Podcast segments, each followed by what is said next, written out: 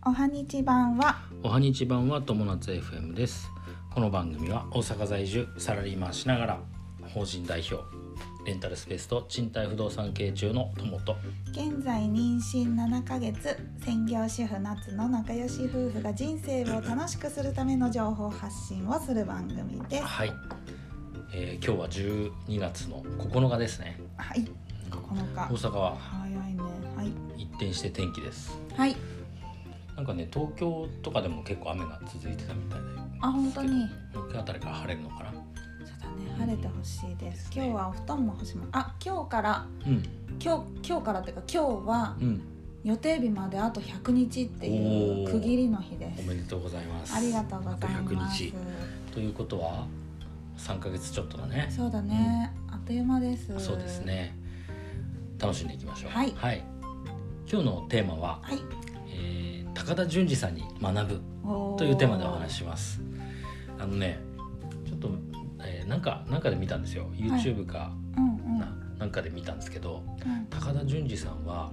えっ、とみんな知ってるかな知っ高て田純次さん知ってるかな高田純次さんあの。最近テレビあんま出てないけど僕結構好きあの、まあ、下ネタとか言ったりそうだすねるし、適当おじさんって調べれば出てくる 適当おじさんもう一番トップに出てくるかもしれない、うんうんで人もで結構かっこいいおじさんそうだね男前だしうね、んうん僕は好きうんうんどうも私も皆さんこんにちはジョニー・デップですとかいうそうそうそうそう感じトム・クルーズですそういろいろあいるう感じねでそうそう面白くて大好き、うんでその人がなんか言ってたのなんだけど、うんえっ、とね自慢話と、えー思い出話とうん説教はしない、うんっていうはことなんだってでその人がいあの高田純次さんが言うのはその年を取ってそれをややるとうんあの場が楽しくななくなっちゃうみたいへな、えどうしてもその飲み会だとかだとそういう話になっちゃうけど、うんそれをしないようにしてると、えっともう一回説教と説教とおー自慢話自慢話と思い出話思い出3話つへえまあいよくよく考えてみればさ飲み会の場とかでさ、うんまあついついさ自慢話っぽくなっちゃったりさ、うん説教っぽくなっちゃったりさ、うんすることあるじゃん、昔はこうだったよなっていうとか思い出話しちゃったりねまあ多分その説教っていうのはさ、まあ、説教とか自慢話っていうのはさ僕がこうだったんだようんうん君もこうしなよみたいなさうんうん例えばそういうことじゃないなんていうの自分の目線を上げてうん上から人をそ見っるかそっかようなうんイメージでしょ。で思い出話っていうのはなんかこう過去を振り返って、うんえー固執してしまうような話っあなるほてどいうイねメージなのかなと思ったあんだなよるね。ほどそうまかそうあ、かその線引きさ難しいじゃんどっからが自慢話、そうだねどっからが説教っていうのってさうん思い出話なんてさみんなで共有できる楽しい思い出話だったそうそうそうらむしろそういい話題なん確かだけにそうどだね、自分しか知らないう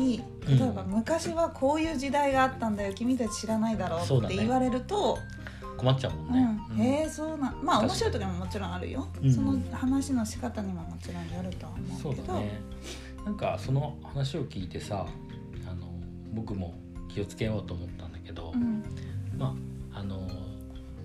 高田純次さんが何をし言いたいかというと多分うんその人のことを思いやりをちゃんと持ってうんその場の空気をみんなで共有できるようななるほどね雰囲気作りをするようにしてるっていうことなんだと思うんだよね。あーなんか適当な人の割にはちゃんと全然適当じゃないじゃん。ちちゃんと考えて る、ゃんとやってるじゃんねう。んうんでもなんかそういうあの好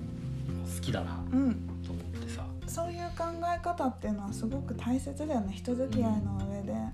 確かうにんね。まあねあの思い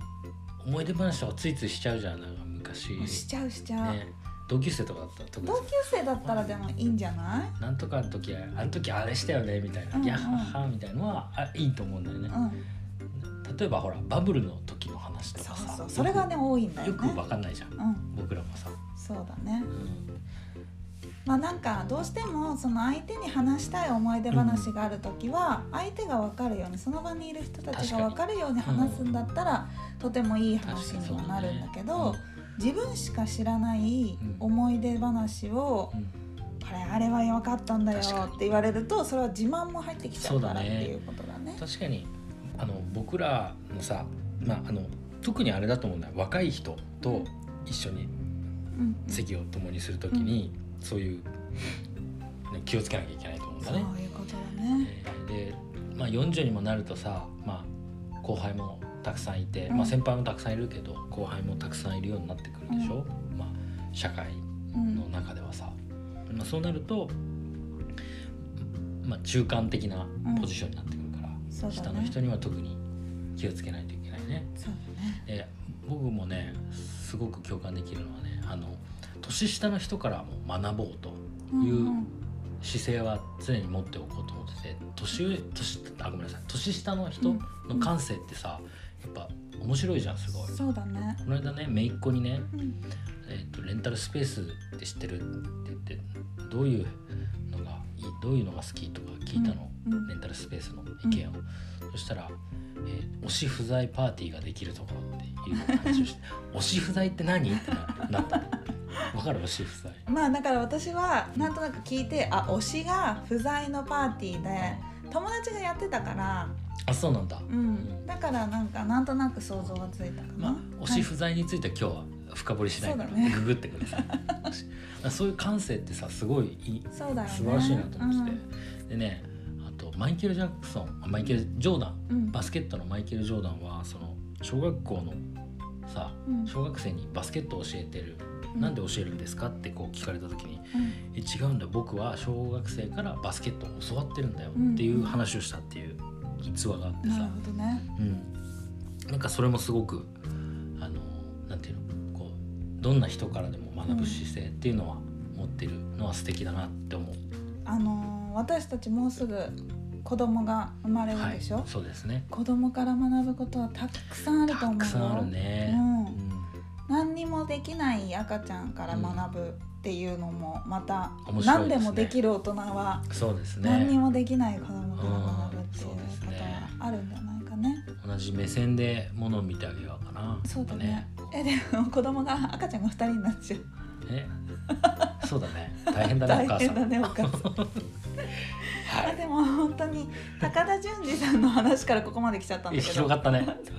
高田純次さんはねうんうんあの私もすごい好きなの。うんあのその人を傷つけないでしょ確かにあ僕のも人好ってきうんうんそういう笑いの取り方あねの「お母さんお母さん」とか言って街の人に絡んでってさ「うんなんだ若いから20歳かと思っちゃったうわよ」とかよく言うの みたいなう そそういうの好きあのねそういうなんか僕ね楽しい、所ジョージさんも大好きなんだけど、うんあの人もなんか人を傷つけて笑うようなことじゃないからそうだねんすごく好き、うんそういうスタイルのうんうんあの人も傷つけないし自分も傷つけない笑いっていうのはそうだ大ね切なんだ確かに自虐は良くないって私はあんままあねり、確かに自虐はそんな好きじゃないローランドもそうだねローランドもすロごーいラ面ン白いよドね様もそうローランド様に学ぶっていうポッドキャストも私たち撮って やるっかたねら、やったぜねひいろんな人人から学んでるそねうもうそういうね平和な笑いうんそうですね、はいうん、平和に笑わせていきましょはいうはいということで今日のテーマは人生ですかね、はいえー高田純次さんに学ぶというテーマでお話ししましたはい、人生が楽しくなる友達 FM 本日も最後までご視聴ありがとうございましたまたねバイバイ